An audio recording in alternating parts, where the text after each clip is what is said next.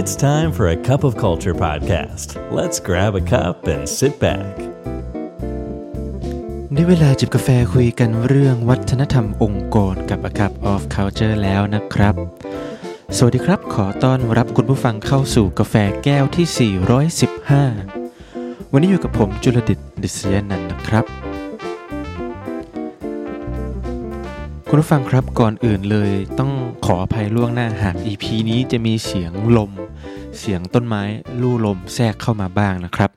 ใน EP นี้ผมทำงาน work from anywhere จากประเทศมาลดีฟนะครับ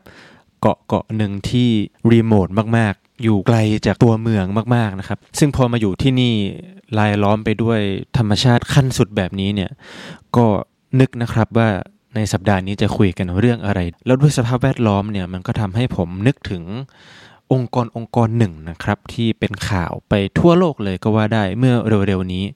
ทุกท่านคุณผู้ฟังก็คงจะได้ยินหรือได้เห็นกันมาบ้างนะครับ ข่าวที่ว่าผู้ก่อตั้งของพาทาโกเนียเนี่ยอย่างคุณอีวองชูนาดประกาศบริจาคบริษัทตนเองนะครับ มูลค่ากว่า 1.1 แสนล้านบาท เพื่อต่อสู้กับปัญหาภาวะโลกร้อน โดยเขากล่าวด้วยประโยคกินใจว่า โลกเนี่ยเป็นผู้ถือหุ้นเพียงรายเดียวของเรา ดังนั้นในฐานะตัวผมในฐานะเพจ A Cup of Culture ที่คอยสรรหาสาระดีๆ เกี่ยวกับวัฒนธรรมองค์กรมาฝาก คุณผู้ฟังเป็นประจำเนี่ยเมื่อได้เห็นข่าวนี้ ก็อดคิดแล้วก็สงสัยต่อไปไม่ได้นะครับว่า เออองค์กรที่รักโลก ขั้นสุดชนิดที่อุทิศตัวตนทั้งหมดให้ได้เนี่ยเพื่อภารกิจส่งต่อสังคมที่น่าอยู่ ไปยังคนรุ่นหลังเขาจะมีแนวคิด แล้วก็วิธีปฏิบัติต่อพนักงานอย่างไร จนได้มาพบกับบทความหนึ่งนะครับบทความนี้เนี่ยไปสัมภาษณ์คุณดีนคาร์เตอร์ ผู้ซึ่งเป็น Chief Human Resources Officer แห่งพาทากเนีย โดยเขากล่าวว่ามีแก่นสำคัญ 5 ประการที่ทำให้พาทากเนียเนี่ย เป็น Fortune's list of the 100 best companies to work for ถึง 6 ปีครับ แก่นสำคัญประการที่ 1 คือ culture หรือวัฒนธรรมนั่นเอง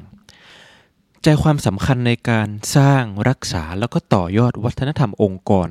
ของพาทากเนียเนี่ย คือ never been traditional หรือการไม่หยุดอยู่กับที่ครับ มันตั้งคำถามแล้วมองหาวิธีการใหม่ ๆ ให้กับสิ่งเดิมๆอยู่เสมอ ซึ่งก็สะท้อนออกมาผ่านการที่บริษัทเนี่ยมักจะมีวิธีการบริหารจัดการพนักงานอย่างทันโลก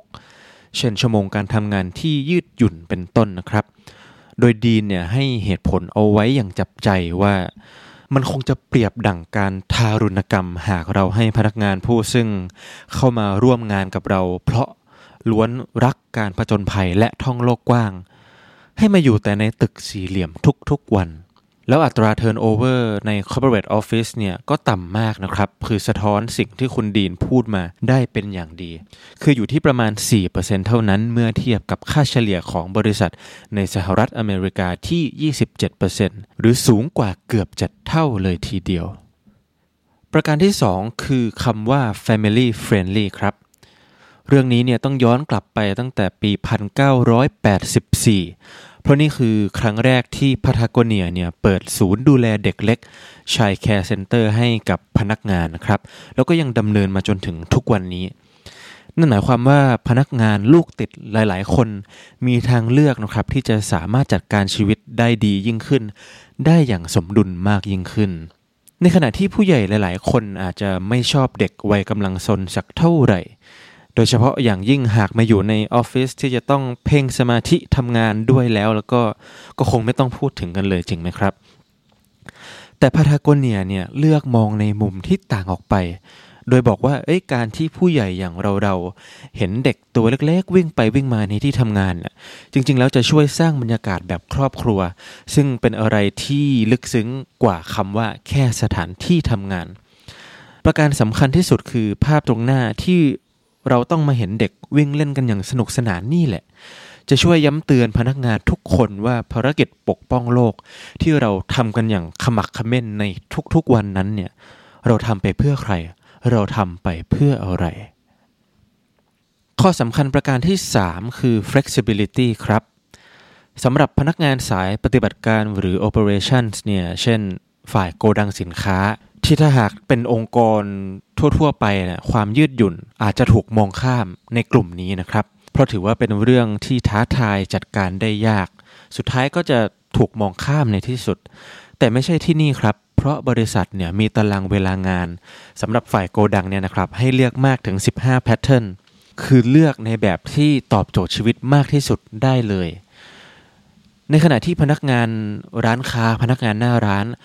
ก็สามารถการันตีตารางทำงานของตัวเองล่วงหน้านะครับ ได้ถึง 3 สัปดาห์เลยทีเดียว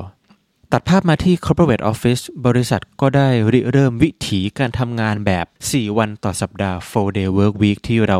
พูดกันมาบ้างแล้วเนี่ยนะครับ เริ่มมาตั้งแต่เมื่อ 3 ปีที่แล้วคือก่อนเกิดโควิด ด้วยซ้ำไปโดยทำแบบสัปดาห์เว้นสัปดาห์นะครับสลับกับการทำงานแบบ 5 วันต่อสัปดาห์ตามปกติ ซึ่งตรงนี้เนี่ยผมรู้สึกว่าสะท้อนกับ ความเป็นวัฒนธรรมองค์กรในข้อแรกในประการสำคัญข้อแรกได้เป็นอย่างดีเลยคือ never been traditional เขามองหาสิ่งใหม่ๆ อยู่ตลอดเวลาแต่ในขณะเดียวกัน ก็ไม่ได้สุดโต่งคือจะทวีตพนักงานให้ดีที่สุดโดยไม่มองในมุมขององค์กรเลย เพราะฉะนั้นเขาก็ทำแบบเรียกว่าหนักสลับเบาทำ5วันสลับ 4 วันไปเรื่อยๆ โดยในสัปดาห์ที่เป็น 4 day work week เนี่ยวันทำงานก็เพิ่มขึ้นมาอีก 1 ชั่วโมงนะครับ คือ 9 ชั่วโมงต่อวันนั่นเอง ด้วยความยืดหยุ่นที่กล่าวมานี้เนี่ยพนักงานของพารากเนียเห็นพ้องต้องกันนะครับว่าตนเองนั้นเนี่ยมีความสัมพันธ์ที่ดีมากกับครอบครัว ได้ใช้เวลาเลี้ยงลูกให้เติบโตได้อย่างเต็มที่อย่างที่ควรจะเป็น ตลอดจนสามารถบริหารจัดการธุระส่วนตัวจิปาถะต่างๆ ได้เป็นอย่างดีครับ ประการต่อมาคือ hiring คุณดีเนี่ยทิ้งเกร็ดเล็ก ๆ เกี่ยวกับการว่าจ้างพนักงานไว้สั้นๆ เพียงว่าเขาเลือกที่จะอ่านเรซูเม่ของผู้สมัครจากล่างสุดขึ้นข้างบน เพื่อให้ความประทับใจแรกของเขาเนี่ยยึดโยงกับอะไรที่ธรรมดาสามัญเช่นงานอดิเรกหรือกิจกรรมเล็ก ๆ น้อยๆ ที่เคยทำมาก่อน โดยให้เหตุผลว่าเพราะสิ่งแรกที่เขาพิจารณาก่อนประสบการณ์คือแคนดิเดตมีแนวโน้มจะเข้ากับวัฒนธรรมองค์กรของพาทาโกเนียได้หรือไม่ นอกจากนี้ดีนก็ไม่รีบที่จะรับคนอีกด้วยนะครับ โดยในหลาย ๆตำแหน่งที่เปิดรับเนี่ยก็เปิดทิ้งไว้อย่างนั้นเป็นร่วมปีเลยนะฮะ คือเขาต้องการหาคนที่ใช่จริง ๆ ประการสุดท้ายประการที่ 5 ครับ work life balance เมื่อถูกถามว่าคิดเช่นไรกับแนวคิดนี้ ดีนก็กล่าวสั้น ๆ อีกเช่นเคยนะครับ เพียงว่า work life balance จริง ๆ แล้วมันคือวัฒนธรรมองค์กรแบบ employee friendly ที่อนุญาตให้พนักงานได้ใช้ชีวิตอย่างเต็มที่ก็เท่านั้นเอง การที่พนักงานเรียกร้องถามหาสมดุลของชีวิตจากนายจ้าง ไม่ได้หมายความว่าพวกเขาขี้เกียจนะครับ อันที่จริงพวกเขาสามารถทำงานอย่างบ้าคลั่งพร้อมความ productive ขั้นสุดได้ด้วยซ้ำแต่ในเวลาทำงาน สิ่งที่พวกเขาต้องการเพิ่มเติมก็แค่การได้ใช้ชีวิตส่วนตัวขั้นสุดเช่นเดียวกัน ได้ออกไปเที่ยวได้มีสุขภาพที่ดี และสำคัญที่สุดคือได้ใช้เวลากับครอบครัวอันเป็นที่รักนั่นเองครับ วันนี้กาแฟหมดแก้วแล้วนะครับ อย่าลืมนะครับ ไม่ว่าเราจะตั้งใจหรือไม่ก็ตาม วัฒนธรรมองค์กรก็จะเกิดขึ้นอยู่ดีทำไมเราไม่มาออกแบบและสร้างวัฒนธรรมองค์กรที่เราอยากเห็นกันล่ะครับ ขอบคุณครับ And that's today's Cup of Culture. See you again next time.